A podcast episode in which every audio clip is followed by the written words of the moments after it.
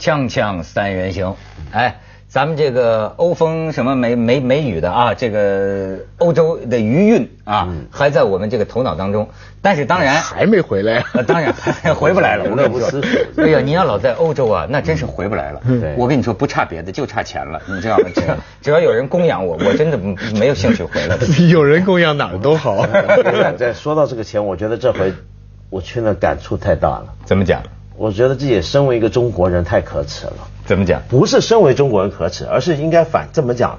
正确的说法是，我觉得我不配当中国人。对对对，丢国人的脸，丢国人的脸，我太丢国人的脸。讲一讲，我我在那个机场退税嘛，嗯，那不是有消费税嘛，欧罗区，然后机场退税排队，排队呢，那他有一些官员呢会沿路在这个队伍之中帮忙啊，就看看这个你的表格填对了没有啊什么。然后一看到我们亚洲脸孔，他就来你好，然后一说哎，还真的都，因为大伙人都说你好，可见整个队伍都是中国人嘛，中国游客。后头我瞧到我后头一个女的，提着一个 L V 的一个大箱啊，嗯，行李箱啊，是皮的，价钱牌都没摘，我偷偷瞄一眼，大概一万多镑。他那个我我他是新买的嘛，他说他整个拿过来给官员看，证明这是在这买的。好。我再看一万多磅一个箱子，对，那就是十万港币了，对，差不多，差不多这个价钱，我记得没错。那再往前看，往前看怎么样呢？有几个呃中年的，当然是富商之类吧，也也不晓得是，反正是是气管高层吧，就忽然听到有人喊：“哎，林总！”他手上拿一堆那个单要退，一一叠厚厚的。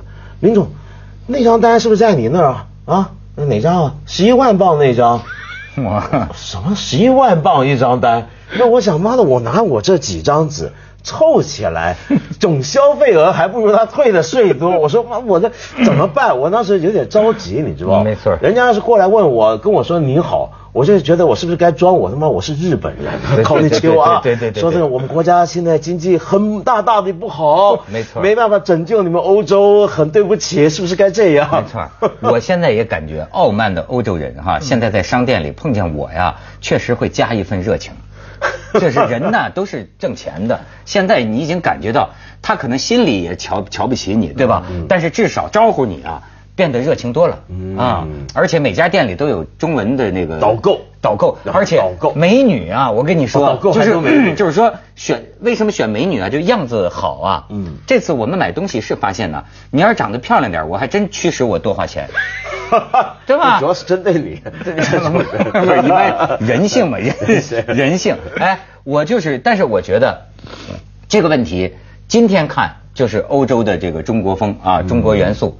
但是呢，咱们不是喜欢追溯历史吗？嗯，这次我去啊，哎，我也在处处感觉到一点啊，欧洲的这个中国元素，你知道吗？它这个实际上咱们不是今天才引起他们注意的，嗯，咱们一早啊就热过，但是热的原因和肇事孤儿和方式，哎，对，对，都不一样，挺有意思。比如说啊，这次我们就是巴到巴黎嘛，到巴黎感觉得到那个有个、啊、双双手咖啡馆，嗯，双手咖啡馆就在圣日耳曼广场、圣日耳曼教堂的这个对面。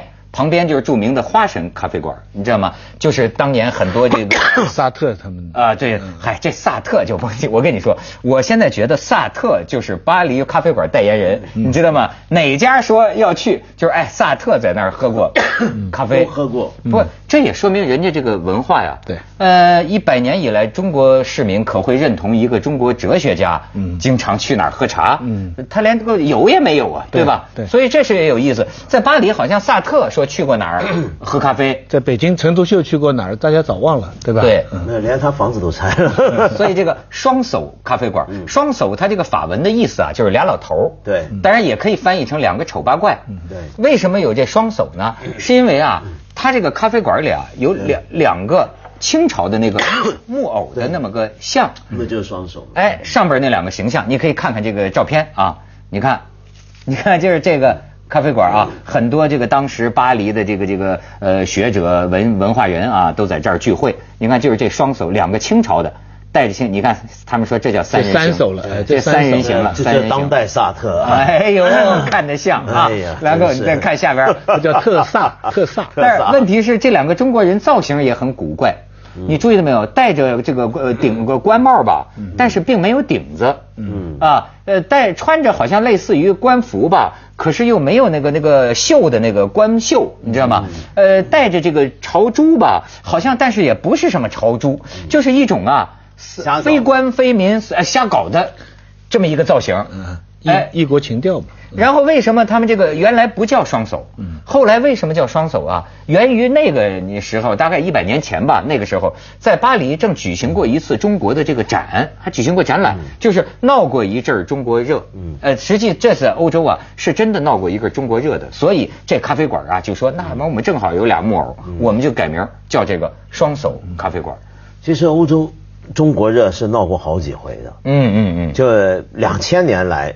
是隔一段时间闹一闹，隔一段时间闹一闹，连罗马帝国时间都闹过。嗯，但那个时间呢，资讯太不发达，他们不太了解那到底是个什么国家，只觉得它很神秘。但是他们都知道那个国家来好东西，什么好东西呢？就罗马皇帝穿的袍叫紫袍嘛，那个紫袍是丝绸做的，对，很吓人。当时欧洲人一看，哟，这个紫色的这个这样子的一个质地，反光那是什么回事？都晓得这种东西是遥远的东方一个很厉害很牛的一个大国来的，但那是个什么国家？那是个神话。对，所以它是隔一段时间就来一阵子这种热。所以我觉得这种啊也很有意思。这次我还去了这个雨果的故居，就朋友推荐我去。一般你去巴黎，你不想不到去那儿？没去过。哎，在哪里？呃，雨果的，我哪知道在哪？咱这就一个打的就去了嘛。问司机，问问的士司机在哪？在在城市里面，在城市里面，就是雨果过去住过的地方。哎呀，雨果这是一个他，我一看就说这就是他。呃，晚年和妻子和情人在一个屋檐下生活的故居，你知道吗？然后你你进去找到理由了，找到去的理由了，一二三层啊，哎，对雨果有新的发现。这个雨果呀，我觉得也是个诗书画呀。过去你就以为是作家，写巴黎圣母院啊，在巴黎圣母院附近。所以怪不得他写巴黎圣母院呢，巴黎圣母院对面就是巴黎大学嘛，拉丁区嘛，对对对，呃，福好像叫福日广场附近，就是巴黎圣母院这个悲惨世界什么九三年，咱知道这个雨果对吧？这个作家，可是你到他那儿一看呢，这是个画家呀，而且是个相当不错的，相当不错的画家，而且是个收藏家，而且他这个里边有一间叫中国客厅，是他还是专门为他的情人。设计的，他经常去淘淘东西啊，到这个古玩市场上淘这个中国的东西。嗯，呃，但是呢，我在他这个里边啊也发现很奇怪，就是有的东西啊，你说是中国吗？他也好像啊不大明白中国的东西的这个怎么算好，怎么算坏，对吧？嗯嗯、但是他就是迷恋中国的东西。你可以看看这个雨果，给给大家分享一下啊，雨果的这个照片，你看、嗯、就是这样，对吧？就跟个疯子似的。照片、嗯。对，这、就是他的画啊。嗯、你看，他就这是照片了，就长这模样啊。嗯、这个，再看下边，你看，这是他的这个瓶子，你看啊，他中国的这个、嗯、这个瓷瓶啊。就是这样，跟他的欧洲的家具啊放在一起，摆放在一起。嗯嗯、其实呢，你看都有点这个繁，照我看都有点繁繁琐，你知道吗？嗯、就是你再看下边，也也是趣味相通。因为这是他的中国客厅。嗯，老实讲呢，中国人也不这么摆。对、嗯。但是你看呢，他就这么摆，那这些盘子碟子，你看在下边，你看，后来哎，我告诉你们啊，我才知道，我说这是哪儿买的什么东西。但是后来我查资料啊，这很可能是雨果自己画的。嗯，你看雨果想象中的中国，中国官员，中国官员啊，书斋我不知道什么意思。你看下一个书斋嘛，啊书斋啊，你看呃，尤其比较肯定的是画面的右手边这个杂耍少年，这个是雨果画的，画的。雨果在木木木木头上这么画的啊。你看他画中国官员，呃，咱们看着就挺有意思。这玩意儿中国人除了漫画才这么画，对吧？你再看下边。哎，你看我为什么雨果？这是雨果画的这个画啊，嗯、画的相当不错的。这个你再看下边，哎，这是雨果画的《热情的中国人》，就是他那个时候想象的中国人。这可以做阿阿 Q 正传的插图。哎哎，就就这么个样子。咱们先去一下广告，我再跟你细说因由啊。锵锵三人行，广告之后见。因为我就说雨果呀，嗯、这个人呐、啊，实际上中国人应该敬佩他。对呀，对吧？因为他非常著名的一件事儿，就是写过一封信给这个巴特勒上尉。嗯、这个巴特勒上尉啊，就是英法联军对火烧圆明园，嗯、给他炫耀武功。嗯，然后呢，他就当时啊写了这么一封信。嗯，所以我说呀，爱国主义者对吧？我这个觉得也有可以钦佩的地方，可是我更钦佩雨果这样的人，你知道吗？为什么？你看啊，他说，上尉，您征求我对远征中国的意见。您认为这次远征是体面的、出色的，多谢你重视我的想法。现在我就谈谈我的想法。他写了很多啊，就说就说，比如说，在世界的某个角落有一个奇迹，这个奇迹叫圆明园。艺术有两个来源，一个是理想，理想产生欧洲艺术；一个是幻想，幻想产生东方艺术。你看，这是他的艺术观啊。他说，圆明园在幻想艺术中的地位，就像巴特农神庙在理想艺术中的地位。这个真是呃高抬了啊！哎，不是，我觉得这是他的看法啊。他说，为了创建圆明园，曾经耗费了两代人的长期劳动，这座大的犹如一座城市的建筑物是世世代代的结晶。为谁而建？为了各国人民。你想，中国皇帝建的圆明园，雨果说这是为了谁建的？为了各国人民。他说，因为岁月创造的一切都是属于人类的。过去的艺术家、诗人、哲学家都知道圆明园，伏尔泰就谈起过圆明园。人们常说，希腊有帕特农神庙，埃及有金字塔，罗马有斗兽场，巴黎有圣母院，而东方只有圆明园。要是说大家没有看见过它，但大家梦见过它。你像这个作家的文笔，这是某种令人惊骇而不知名的杰作，在不可名状的晨曦中依稀可见，宛如在欧洲文明的地平线上瞥见的亚洲文明的剪影。这个奇迹已经消失了。下边就是他著名的那段话：有一天，两个在来自欧洲的强盗闯进了圆明园，一个抢，一个烧啊，丰功伟绩啊，收获巨大。两个胜利者，一个塞满了腰包，这是看得见的；另一个装满了箱夹。他们手挽手，笑嘻嘻地回到欧洲。这就是两个强盗的故事。我们欧洲人是文明人，中国人在我们眼中是野蛮人。这就是文明对野蛮所干的事情。将受到历史制裁的这两个强盗，一个叫法兰西，另一个叫英吉利。不过，我也给您上位给我这样一个抗议的机会。政府有时候会是强盗，而人民永远也不会是强盗。他那意思是，错是政府的错，不是英法两国人民的错。法兰西吞下了这次胜利的一半赃物，今天居然还把圆明园富丽堂皇的破烂拿来展出。我希望有朝一日，解放了的干干净净的法兰西会把这份战利品归还给被掠夺的中国，那才是真正的物主。现在我证实发生了一次偷窃，有两名窃贼。先生，以上就是我对远征中国的全部赞誉。嗯，这是雨果。哎，他是法国人呐、啊。嗯，你见过哪一个中国的人能够啊对中国的某些问题能够这样发表看法吗？很少吧，因为在、嗯、因为大家对知识分子的要求不一样。比如说，尤其是近代以来，中国每次谈知识分子，我们都会加两个字做形容词，爱国知识分子。嗯，就我们常谈爱国。那爱国什么意思呢？爱国就是说，无论国家做什么事，你都应该是站在国家利益的立场。所以我常常有时候上上课，我跟学生假设说，假如有一天啊，这当然这个很不可能，但假想，假如我们强大的像一个帝国一样，有一天打伊拉克的。打阿富汗的不是美国，是中国。嗯，你身为知识分子，你会不会反对？就假如我们干的跟美国一样的事，你会不会反对？你会不会出言反对？我觉得很少中国人会这么来想问题。他因为我们认为爱国好像是知识分子的本位，但其实不是。嗯、你比如说，法国很多了这种历史，嗯、对对对，比如说你到后来二战就是阿尔及利亚独立战争。嗯。那么那时候法国有很多大知识分子，像你刚刚说的萨特，他们是出来反对法国政府继续殖民，说那是不对的。那当时法国有些右翼说，你们这帮知识分子太不爱国了啊，说这个现在这个殖民我们的殖民地造反，你还帮着这些叛徒，对不对？你还谴责我们国家的军队，这是不卖国贼嘛？但是我觉得有意思的是，那一帮知识分子像沙特这些人呢，全都是参加过二战地下抵抗纳粹游击队的人，真正的知识分子，真正的爱国分子。所以这帮人出来就说话，哎、你跟我们说什么爱国？对，所以一开始啊，我听见雨果有句做偶呃座右铭，我我本来说做偶铭，我就挺不喜欢的，因为他有一句话说，人生就是为了正义和真理。一般凡是这么说话的人，我都有点烦。但是呢。当我看到这个的时候，我觉得如果这是他所说的正义和真理的话，那么可以认可，对吗？而且，但是我说的有意思的地方是什么呢？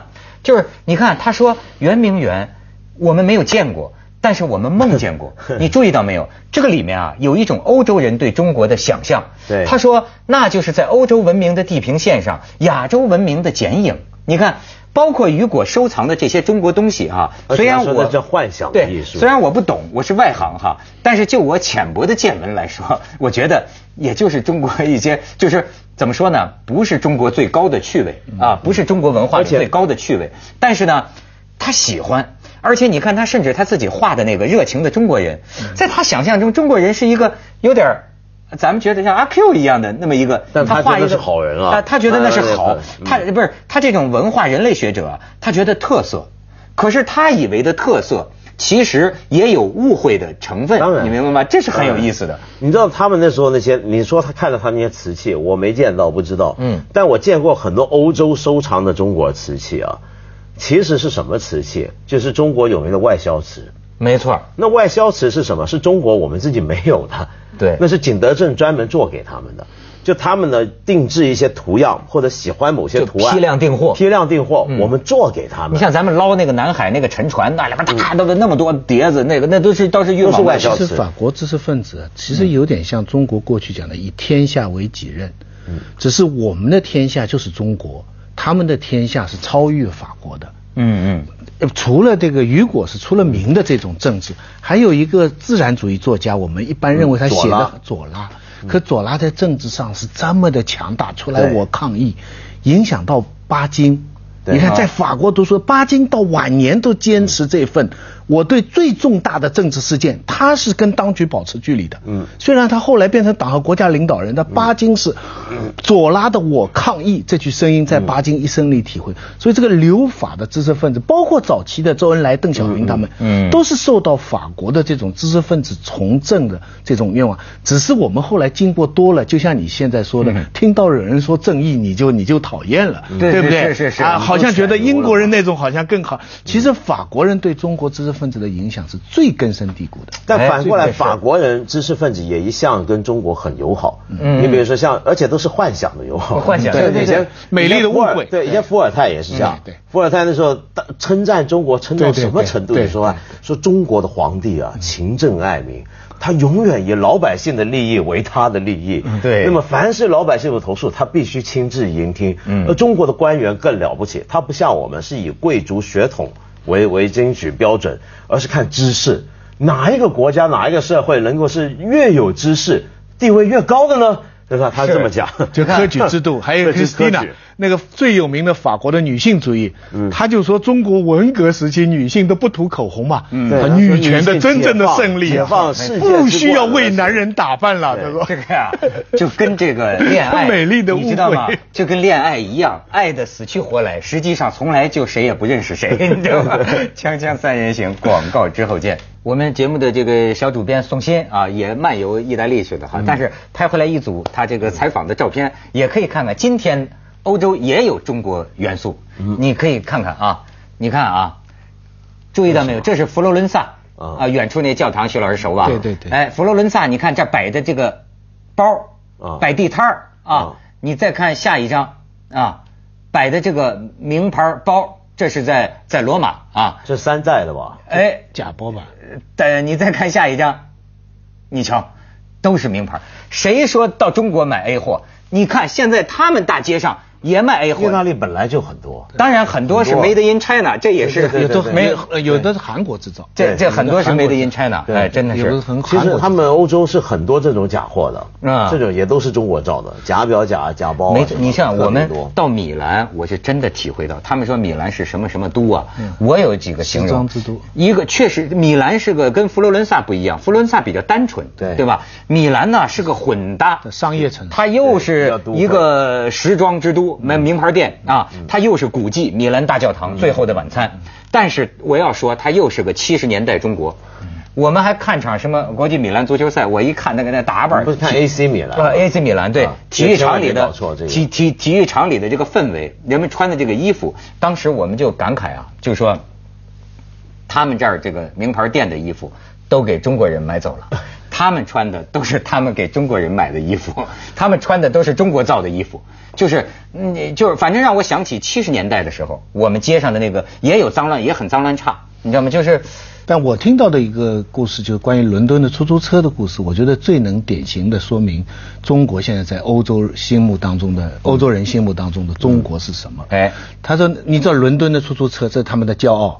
他闭幕式都开出来，对不对？嗯嗯、可是我们专门问他这个出租车是哪里制造的，嗯、他就说是 Nissan 是日本的技术，但是现在在中国生产，在中国生产，没错没错。就因这是世界就这样分工，欧洲的符号，日本的技术，中国的人工。最近我看了，昨天看了一个伍迪·艾伦的《情迷》。接着下来为您播出《西安楼冠文明启示录》。说我们都该。